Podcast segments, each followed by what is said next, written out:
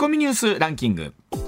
時事問題から芸能スポーツまで突っ込まずにはいられない注目ニュースを独自ランキングでご紹介。まずは芸能です。11月28日に敗血症のため61歳で亡くなった渡辺徹さんの妻でタレントの榊原郁恵さんと長男で俳優の渡辺裕太さんが5日東京目黒のホリプロで会見、はい、2人は渡辺さんがこの日ダビに付されたことを明かし、うん、昨年7月に取られた遺影を前に個人の思い出を語りました、うん、会見で2人は終始涙なしで明るく振る舞いもう制限はないからと棺桶の中に山盛りのご飯を入れたことも明かしました、これあの向川さんがあの会見を見ながら、はい、私が反対ならちょっとぐらいは涙を見せてほしい ああのすごくね郁恵さんらしいなとは思ったんですけどちょもうちょっとだけあのな泣いてくれたら嬉しいなって思いながら。びっくりそうな泣いてる多分ね。いやもちろんそうだと思います。はい。でもあの会見の前でもちょっとは泣いてほしい、うん、ちょっとだけね。ちょっとだけ。もうもうカメラ用でもいいからちょっとだけ。泣いてほしいはい、はい。えー、じゃあニュースの方行きましょうはい参りましょう、はい、ニュースランキング。まずは第5位です今年1月から10月の農林水産物食品の輸出額が2年連続で年間1兆円を突破しました。円安が追い風となり過去最高だった去年の同じ時期を上回るペースで推移しました、まあ、あの日本の特に、ね、農産物というのは特に品質という意味では世界でもね、ね、非常に評価されてますから、はい、まあ、これが円安と追い風となったというのはいいニュースですよね。はい、はい、続いて第4位です自民党は5日立憲民主党日本維新の会との3党幹事長会談で旧統一教会の問題を受け高額寄付被害を救済防止する法案の修正案を示しました。法人団体が寄付を勧誘する際の配慮義務を怠った場合行政機関が必要な措置を勧告し従わない場合法人団体名を公表できるようにすることが柱となります。政府与党は10日の国会会期末までの成立を目指しています、まあ、もちろんこれあの早期成立を目指したいというところあるんですけれども、はい、こうざる法みたいになってしまったらね、ね、意味がないというのはありますしね。そこは細かくねしてほしいですね、はい、では第3位です。ノーベル平和賞を10日に受賞するウクライナの人権団体市民自由センター事務局長が読売新聞のインタビューに応じロシアがウクライナ侵略を始めた2月24日以降国際法上の重大な犯罪とみられる行為がおよそ2万7000件に上ることを明かしています。内訳は民間施設攻撃などがおよそ2万3000件。他は監禁拷問性的暴行などとなっているということです。あの今この読売新聞の記事と合わせてその地図も見たんですが、はい、やはりあの東部から南部にかけてというところが異様に多くなっているわけなんですけれどもさあこれまあこの後の話にもありますけれどもも仮にその停戦云々となってのはどういうふうな条件になってくるのかということになりますしね。はい、はい、では第2位です。岸田総理は5日浜田防衛大臣と鈴木財務大臣と首相官邸で会談し月内に決定する中期防衛力整備計画で示す2023年度から2027年度の5年間の防衛費の総額を43兆円規模とするよう指示しました。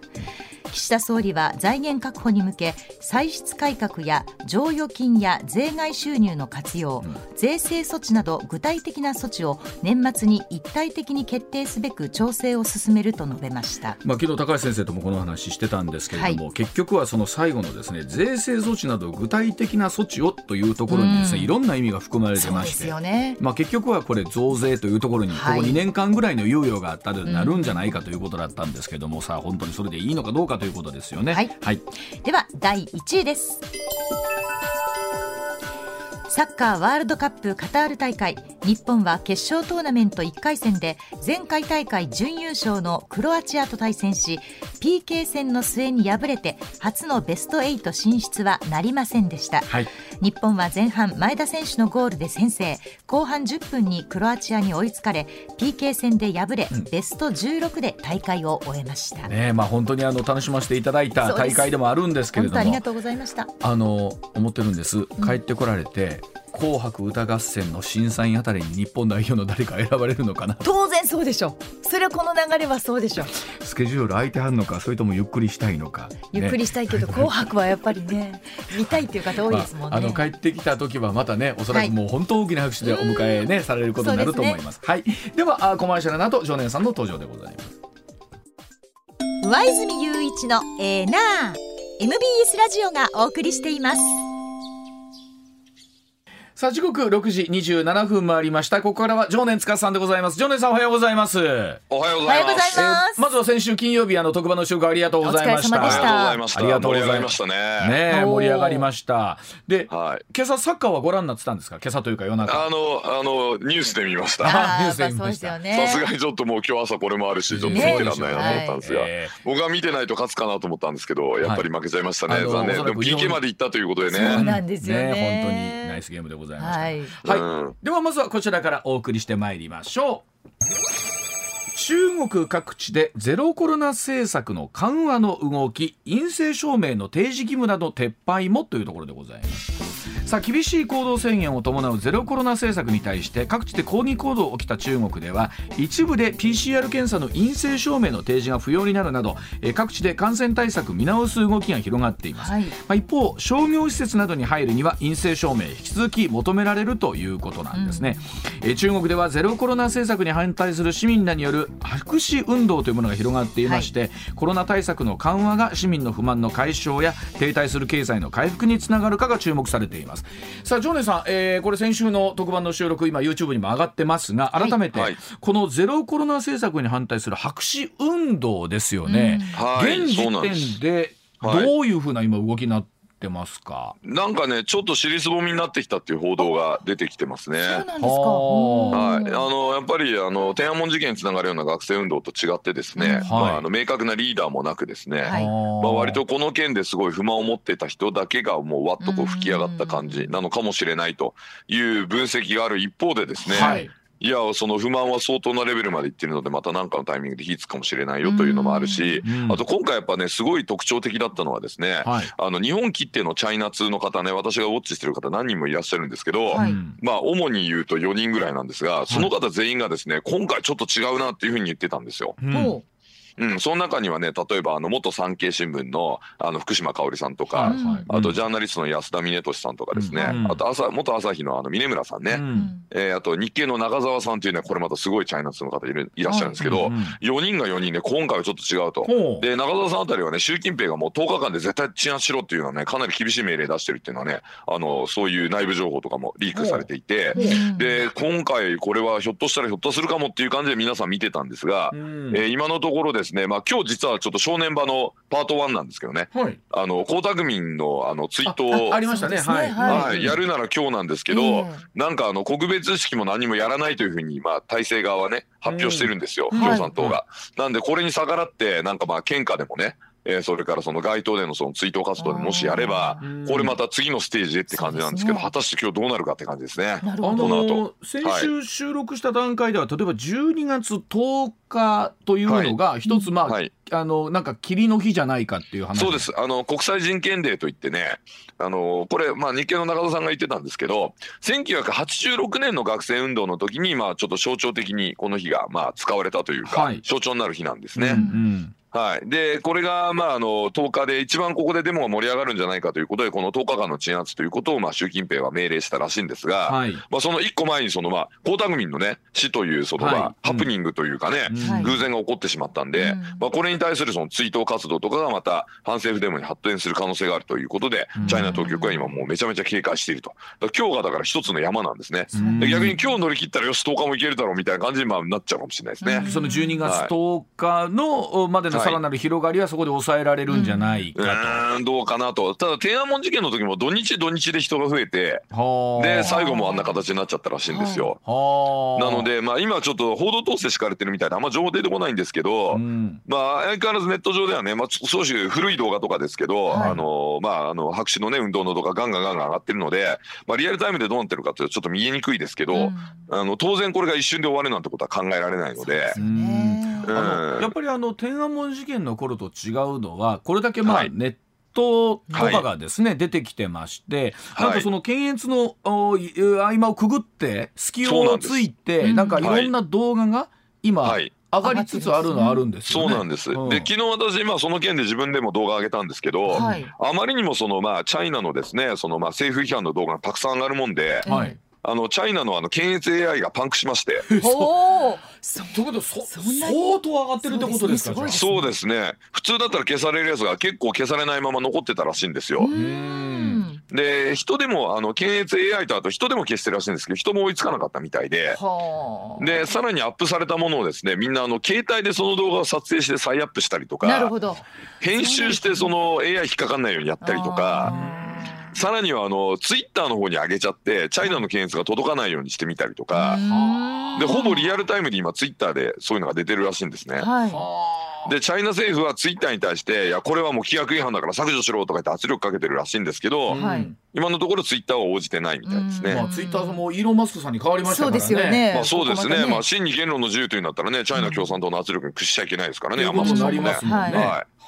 ただこれやっぱりそれで思うと相当中国国内の不満っていうのは思ってる以上にやっぱり高まってるってことなんでしょうかね。まあこれもともとね伏線があって、はい、経済めちゃめちゃ調子悪いわけですよ。はい。はい。うん、で11月の数字も最悪でしたよね。うん。あの PMI つってその、まあ、企業の購買担当者の指数があるんですけど、はい。はい。うん、これあの50下回ると景気悪いんですけど、はい、まあ、2か月連続で下回って、うん、で10月よりも悪くなってんですよ。うん、やっぱゼロコロナ政策が効いてて物作れねえと。うん。で物作れないし動かせないしもう仕入れやっても来ないかもしれないしもう買ってもしょうがねえなってことで、仕入れが鈍ってると、で仕入れ鈍ったらもう物作れないから、その先は絶対景気悪くなるでしょ、はい、うん、ということでチャイナは今ですねあのまあその PMI 一つ見てもそうですしあと例の恒大の問題ね何も解決してないし、はい、いろんな意味で今あの苦境にさら、えー、されてますよね。これそういう意味ではね。その中では少しずつね、はい、そのゼロコロナ政策を緩和して、えー、えー、まあそのあたりからこう気持ちの部分でね、うん、えちょっとでもまあ緩くしていこうみたいなとこあるんですけど、はい、まあいわゆるガス抜きみたいなとこもあると思うんですけど、えー、さあこれでどれぐらい解消できるのかっていうことなんでしょうけどね。いやこれねあのまず基本的にねあのマリウポリってほらあの今回の戦争で、はい、あのロシアに何度も攻撃された街あるじゃないですか、うんああれプーチンあそこでもう攻撃をやめるって何回言ったか覚えてます？えかく言いましたっけ、うん、何回ももうもう今日で攻撃やめます今日で攻撃やめます、お前いつやめんだよって感じでずっと攻撃してましたよね。うんでやっぱり習近平がゼロコロナやめるっつってもそのマリウポリ攻撃やめますっていうのとあんま変わんねえんじゃないかなと思ってるんですよ。結局やめないの？あのあそうそう。だって権威主義国家ってそういう嘘平気でつくんで。だから、えー、結局その少しは、えー、外出制限を緩和しつつも、はい、えー、PCR 検査はやっぱりちゃんとあの受けなきゃいけないとかっていうのがあるわけなんですよね。そうそうそうそう。だからあの上海でロックダウン解除ってニュースが出た時に、はい僕のあの上海に住んでる友達がいるんですよ。経営者の友達が、はい、でそいつがあのフェイスブックかなんかで言ってたんですけど、はい、いや解除されてたんだけど、うん、なんかよくわかんないけど外出には何時間って制限がついてるし、うん通りに出ても他全部閉まってるから何の意味もなくて結局家の中いるしかないんだよっつって店の方が閉まってるわけですね。そう。そう。解除されたしも解除されてないんだよっつって言って他にもそういうこと言ってる人いっぱいいました。外の空気が吸えるっていうだけなんですねだけ。ですね。え門のだからロックはロックしてるのは解除しましたよと、はい、もうでも他ロックされてるから別にこれ出ても何も意味ないですよね。しかもあの時間制限あるんでそれまで戻ってきてくださいみたいな感じで監視されてるらしいんですよ。でもこの間、ね、何それって思いますよね。あのそれこそニュースの映像を見てたら、はい、こう街中歩いてるとね、はい、まあ、それこそ警察の人が来て「お前ちょっとあなたスマートフォン見せてください」と、見て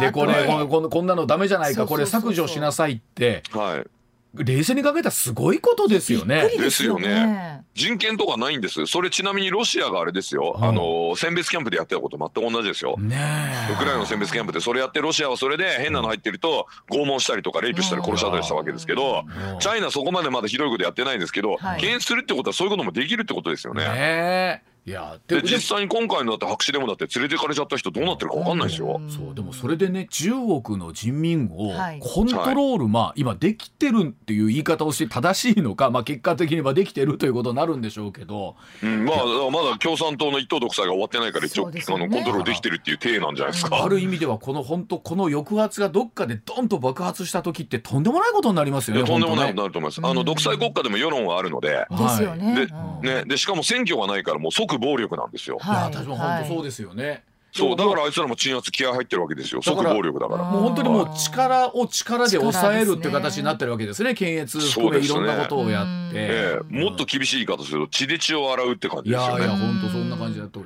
でそういう内政をやっていて人民に嘘ついても大丈夫とか言ってるやつが、うん、ね外交であれでしょ？あの林外務大臣とかと交渉してるわけでしょ、はい、話し合えば平和になるとか言ってる人いっぱいいますけど、まあ相手がどんなやつかよく考えてから言えよと。わかります、あのね、もうどう考えてももうなんかもうすごいやつもう絶対嘘つきなんですけど、いやいや日本が刺激するから我々もね対抗上ちょっと軍備を拡張せざるを得ないんですとか言ってるんですが、お前絶対嘘だろそれと。やんなくたってお前らやる気だろってあの今回だからウクライナ見て思ったでしょ、あのロシアは戦争する気なんかないってずっと言って最後戦争を仕掛けましたよね。マリウポリ攻撃やめるって攻撃やめてませんよね。それからあと民間施設を狙ったあのまあ、えー、攻撃ね、はい、えー、発電所とかそういうのやったのも、あれ1回目やった時にプーチンがもうこれで終わりですと作戦目標達成しましたとか言ったのに、まだやってますよね。まあ結局だから嘘つきなんですよあの人たち。紛争とか侵略とかということになってくると、はい、ななんだろうその一つのそあるそちら側の正義に向かって物事って進んでいくわけですから、それをもしかしたら嘘ということすら思ってないかもしれませんよね。いや嘘というっていうか、うん、嘘ついてもいいと思ってそうそうそうそう。はい、彼らはもうそれはだってあの力で血で血を洗うこの権力闘争が政治なんで、ね、なんでその内政の延長で外交ですから。まあ、そういう人たち相手に我々は外交やってるってことをよくね考えなきゃいけないですよ。怖いなと思って。ね、だから白紙彼らの正義ですよ。全然我々から見ると正義でもなんでもないですよ。人権無視してるし、ねもう本当にもう人殺しても平気だと思ってるような人たちなんで怖いなと思いますよね。だからその白紙運動というものが一体どんな形でね、まあ、広がっていくのかということになるんですがではそうですね、えー続いてこちらでございます。時刻6時39分になります。お話出てましたけれどもウクライナ各地ではロシアからのミサイル攻撃が再びということでございます、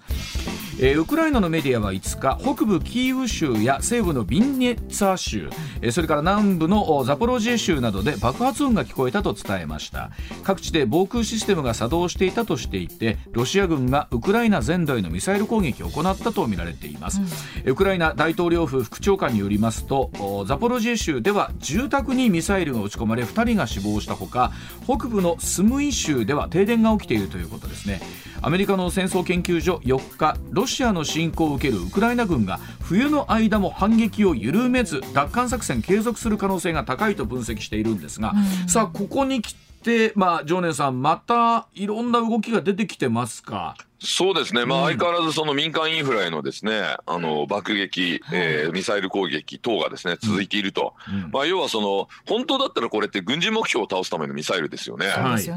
でそれは発電所とかそれこそ住宅街に向けて撃ってくるってことは、ロシアって国がどんな国だか分かるでしょ、う。これもうこれとんでもないですよね。今日、はい、あの読売新聞に出て先ほどニュースでもあったんですけども、はい。まあ、いわゆる、えっと、国際人権団体がですね、ノーベル平和賞を受けた、あの戦争犯罪について2万7000件を超えるというのがあるんですけども、これ、ジョネさん先週の金曜日も少しあったんですけどね、とはいえこれ戦争犯罪を仮に裁くとなっても、どういう形でその停戦なのか休戦なのかみたいなないと、結局これを裁くこともできないわけなんですよね。いやそうなんです。だからやっぱりねこれまあ第二次大戦の時にね、うん、あのドイツと日本は無条件降伏を求められたわけですけど、はい。はい、その連合国ね、まあ、その無条件降伏なんてやったら相手がもうねその無条件で降伏させられたら大変だってことで逆に頑張っちゃうからこれよくないって僕は思ってたんですよ。はい、思ってたんですけど今のロシアのこの乱暴狼藉を見てこれ無無条件降伏させねえとダメだなこいつらって思いましたやっぱり。ところがなるなあの僕の選手なるほどと思ったんですけども、うん、かといってこれってじゃあ負けましたって言うか言わないかって話になった時に、負けましたとは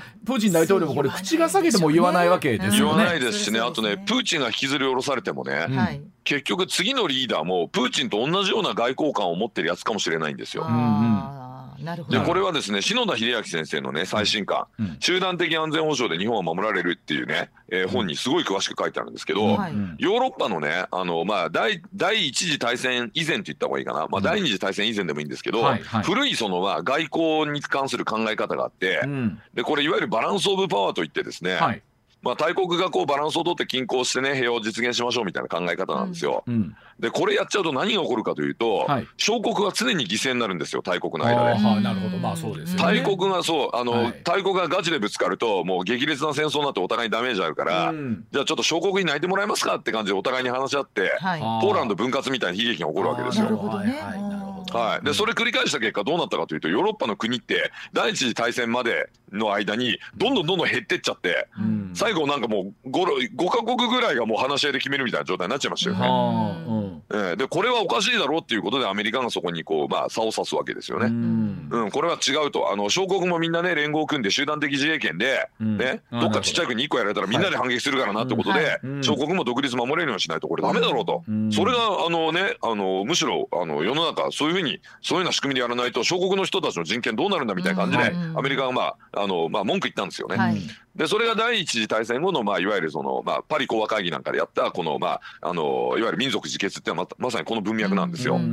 はい、で今はその,、まあ、あの小国も含めてみんなで集団的安全保障で、大国がね応募でもうウクライナあのロシアだからとか無茶なこと言って攻めてきてもみんなで守ろうっていうふうになってるじゃないですか。はい、でこの国際秩序が今メインなんですけど、ロシアとかあとフランスもそうなんですけど、はい、その古いバランス・オブ・パワーにいまだにとらわれてるんですよ、だからマクロン大統領も例えばこれ、戦争終結に向けた協議に合意した後にはい、まあ、このロシアの安全保障の必要を考えることがあるっていう、ね、何言ってんだお前って話ですよね、だから求めるなら無条件降伏だろうって話ですよ。だから今おっしゃったのは常念さんが言うところの大国の論理でいうとこの仕組みになっちゃうしってことになるわけなんですよね、そうなんです、はい、だからマクロンは繰り返しねいやあの戦争を終わらすためにウクライナもちょっと泣いてもらわなきゃいけないみたいなこと言ってるんじゃないですか、はい、もう典型的なこれバランスオブパワー思考なんですよ。だからマクロン若いくせにも考え方古いんですよね。お前何言ってんだと。で日本はそういうのはもうやめますって憲法書いてあるわけですよバランスオブパワーってのはダメですと、いわゆる国権の発動たる戦争だし国際紛争を解決する手段としての戦争でしょ、うん、こんなもんやっていいわけねえだろうって憲法に書いてあって、うん、同じことが国連憲章にも書いてあるわけですよ、はい、だからこれ今回ねなるほどと思って昨年の2月からこれずっと続いてる中で、ね、まあ停戦休戦、まああるいはどこでストップするのかと思ったんですけど長引きは長引くほどこれ例えば、えー、それこそウクライナが全部の場所を取り返してもようやくそれで元の位置なんですよね。そう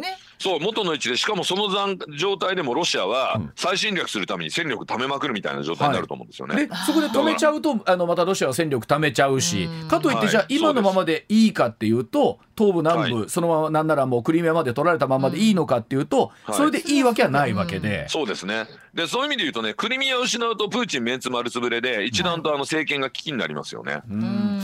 で次に出てくるやつどんなやつか分かんないですけどプーチンがいなくなれば一瞬ロシアの国内は大混乱するので,、でその間まあ制裁とかも終わんないですから、欧米のね。民主化を条件に多分制裁が緩あの緩和されていくっていう感じになると思うので、まあ、ロシアの民主化を進める形で事実上の無条件降伏状態に追い込むしかないですね。だからおっしゃるようにねこの辺りこうなんていうんですか長引きは長引くほど各国の思惑みたいなのもそれエネルギー事情も含めて出てくるわけじゃないですか。はい、となってきた時に本当に落としどころみたいなところっていうのが刻々とね、はい、全然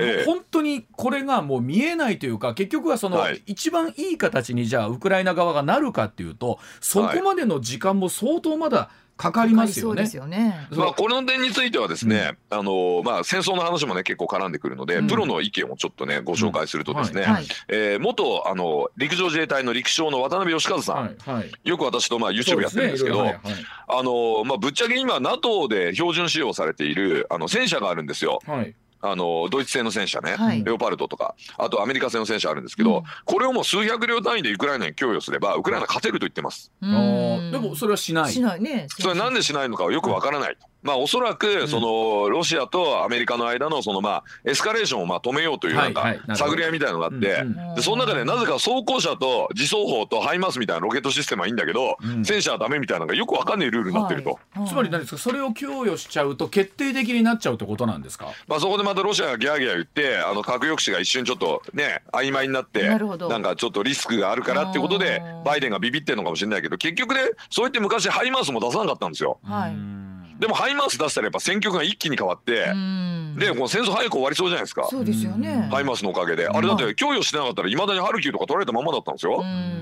あれがあってもう後方の兵隊ボコボコに叩いてロシア軍弱体化したから、ね、ウクライナここまで押し返したわけなんで、だから早く終わらせたいんだったら武器出せよっていうふうに渡辺さんはおっしゃってました、うん、でもそれはこれはだからもうあのゲームチェンジャーになるわけですよ、もし出せばね、はい、でもそれをしないということにはアメリカの思惑はやっぱあるってことなんですよね、まあ、アメリカだから極端にビビってんですよね。最初だってアメリカ兵は出さないとか言ってたくせに、今だって特殊部隊が行ってんじゃないですかウクライナに教えに。でしょ？訓練もしているしだからそういうあもう完全にだからバイデンは力の使い方ヘボなんですよね。これそれでいうとさっきジョネさんがおっしゃった無条件降伏をね、はい、例えばロシアがもう本当にすいませんやめますっていうことには、はい、これなるんですか、いやまあロシアからはならないでしょ。無理やりそういう状況に追い込むしかなくて、うん、だからまあプーチン政権瓦解して、うんでも各地で反乱が起こり、うん、もうロシア共和国解体されるみたいな形でしか、うん、私は実現しないと思いますね。で一番可能性あるのは極東が独立するってあると思いますよ。あ極東、ね、まあ、言っても極東の人たちっていうのは、うん、本当にこう、なんか同じ国でやってるとは思えないぐらいの離れた距離になってますもんね。そう。なのに犠牲者だけはいっぱい出てるでしょ。そうですよね。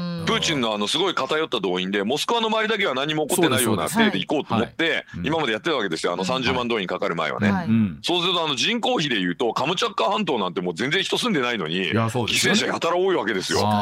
でもそれもまたいびつな形ですよね、なんか何のために戦ってんだって感じですよね。そうなんですだからロシアのことをねあのモスクワ植民地帝国って呼ぶ人もいますよ。あなるほど。全てがモスクワに搾取されるようなシステムになってると。マシンですからあの国はね大きなね。なるほど、はい、はい、だそうでございます。では続いていきましょう。6時48分です。さあお話変わりまして今年の忘年会皆さんどうしますか？って居酒屋の予約は急増しているようです。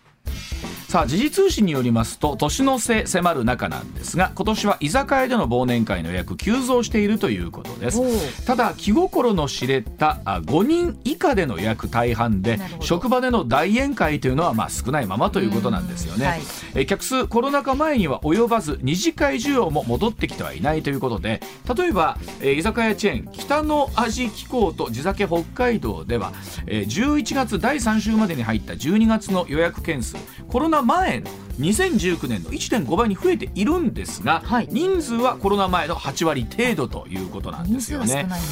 はい、またコロワイドが会社員を対象にした実施調査では忘年会をする人のうち、えー、職場の仲間内で6割プライベートで8割ということなんですが、うん、さあ常念さんお話変わりまして、はい、いわゆるこの飲み会事情というかここから見る経済みたいなところなんですけれども、はい、忘年会事情というのは常念さん、まあ、経営者のお友達お知り合いも多いと思いますが、い、かがでしょうか、あのですね、私、あの、八重洲イブニングラボというのをやってましてね、はい、月に1回講演会を、まあ、やってるんですけど、うん、それが終わるのがまあ夜の8時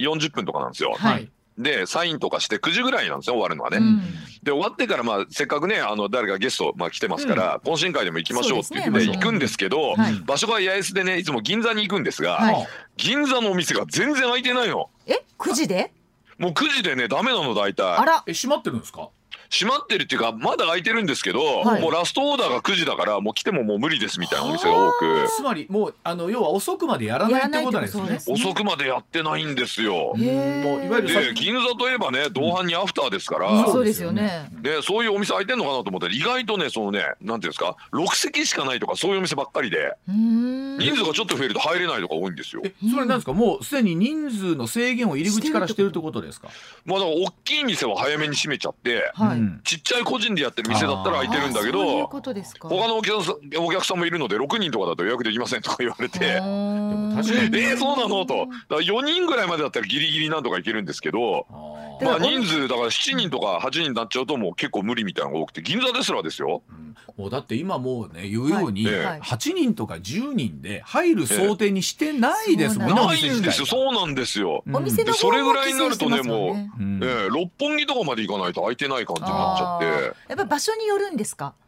そうですね、まあ、やっぱ六本木は遅いですね、そういう意味で言うとね、銀座はだからちょっとまあ年齢層も高いこともあってかね、ね。あのまあ、お互い店ね、あのクラブはまあちゃんと夜中の1時ぐらいまでちゃんと開いてますけど、はい、それの周りのお店はですね、まあ、ああいうところでほら、アフターするっても人数少ないですから、はい、なんかこう、個人でやってる店で頑張って夜中まで開けてる店あるんですけど、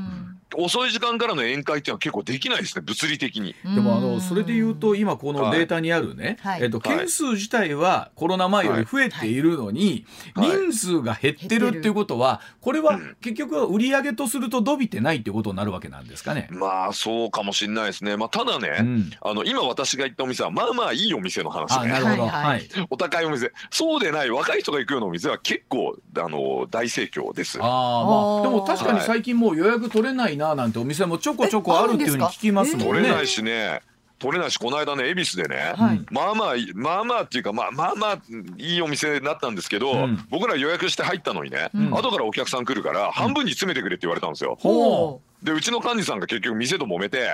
でももういいっつってそこ出てで銀座行ったんですけど、銀座も全く同じ状況でした。えー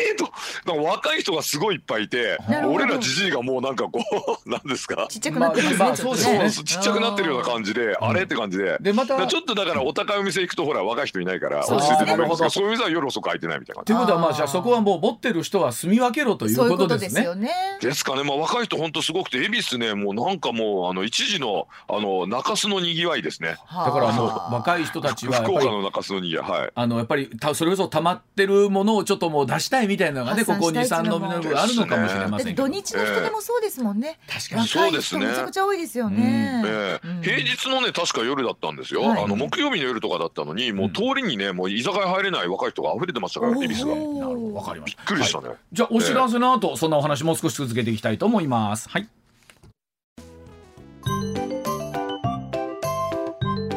上泉雄一のエナー MBS ラジオがお送りしています。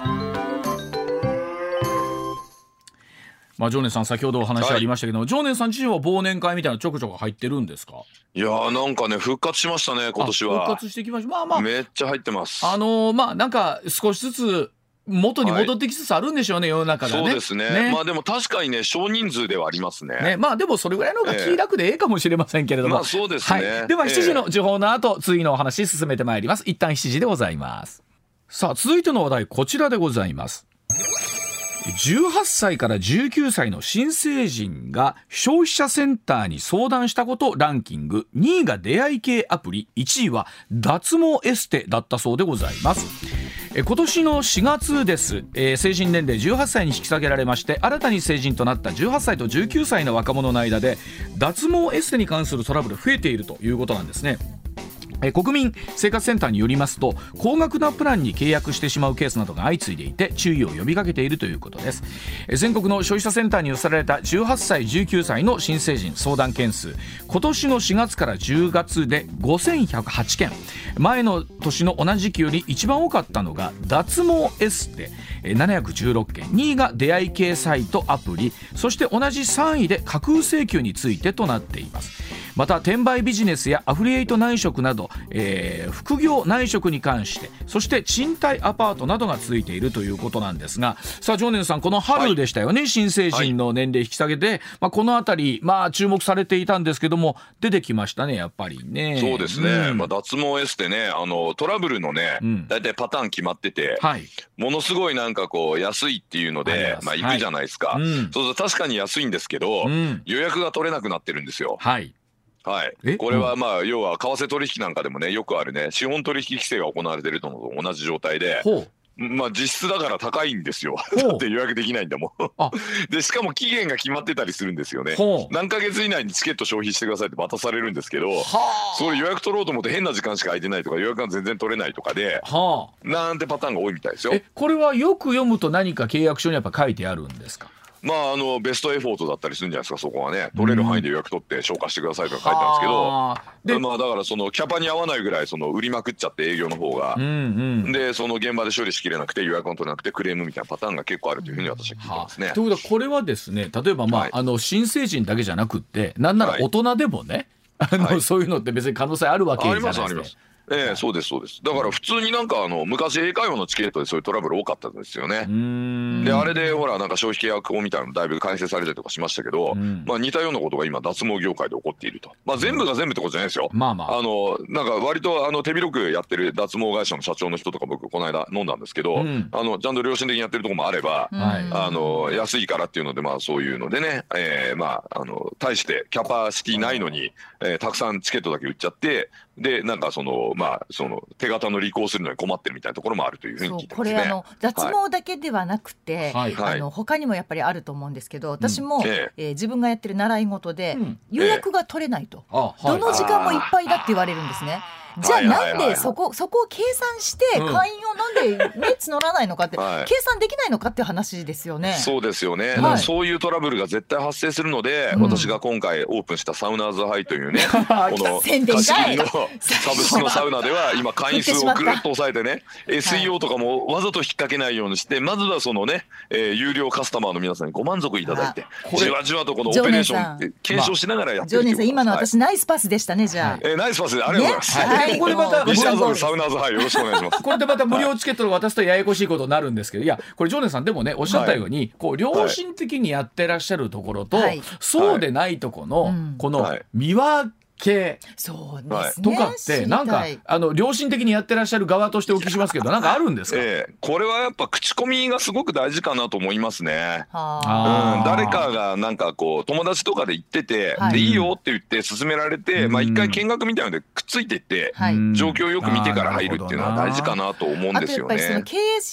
者側が、うん、まあ、私たちが行った時に、はい、すみませんこれ以上だとちょっともう回らなくなるからって言って、お断りするっていうことはないんですか？あそれもまああのパターンありますね。そうならないようにだから募集も絞るとか営業止めるとかね、はい、でそのいわゆるその部合の営業マンみたいにいっぱい雇っちゃうとそいつら食わせるために契約出さざるを得ないじゃないですか。なるほど。そういうのも考えてやればいいんですけど売れるからいいやってことでバーってやっちゃう人とかいるんですよね、そうなるともうやんちゃな人とかね。経営方針の問題ですよね、うん、そうなってくるとね、あのこちらではこうどうしようもないとこあるじゃないですか、ね、ですね。例えば、まあ、でも今ネットで口コミも出るので、そうそう。であそこ安いけど予約取れないよとかバーって出ますから。で一方でね。例えば常念さん良心的にやってるところでも、はい、ネガティブなものが出されるケースもあったりするでしょ、はい、あります。あのあの同業他社がね悪口書いたりとかするんですよ、ね、そんなこともあるんですか、ね、ありますあります。あの手のそのなんていうの口コミみたいなところも書いてるのはどこまでが正しくて、はい、どこまでがなんだろうなと思うこともあるんですよね。いやでも今上口さんが言ってるような、うん、そういう認識で読めばいいんですよ。同業他社が悪口書いてたかもしれないっていう可能性も含めて全部一応情報は入れてあと口コミも聞いて自分でも見学して栄養してみてでとりあえずお試し期間だけ行ってみて本当にちゃんとできるかとか見てみるとかね。結局一番大事なのって、うん、まあ一番まあ信頼できる人とか本当に行った経験になる人が、はい、あそこ意外といいよとか言ってくれる本当の口コミじゃないともう信用できなくなってくる。そうですね。ある口コミなんて人が見ていいと思う だけであって自分が見ないと確かめられないから、そうそう。あと金もらってあのいい評判書いてるですよね。それもありますもんね。そうそう。なのでやっぱ自分で見るのが大事だしあとねあの良心的にやってる人はねむしろ見せたい人が多いんですよ。来てくださいと。そうそう見学無料とか。体験無料とか、え例えば私がやってるジムのファイトフィットなんですけれども。日本で来ました 体験レッスンやってますからもうどうぞ見てくださいってやってるわけですよ。ですもうちょっと2ゴール決めちゃんと更衣室も綺麗でしょ？ほらどうぞ見てくださいってもう掃除とかももう全部チェックしてますからね。素晴らしい。そう大阪にできたら見に行ってやろう。あぜひぜひ。来てください。あの浜松町にできたんでね。あのそれこそ。あの私の新しいジム浜松町できたんで。新幹線降りて。見れます。また言わしてしまった。はい。ジョーネさん今日ここまでです。あ、そうですか？そう十分です、もっともっと言いたかったのに。はい、引き続き来週もよろしくお願いします。ありがとうございました。ありがとうございました。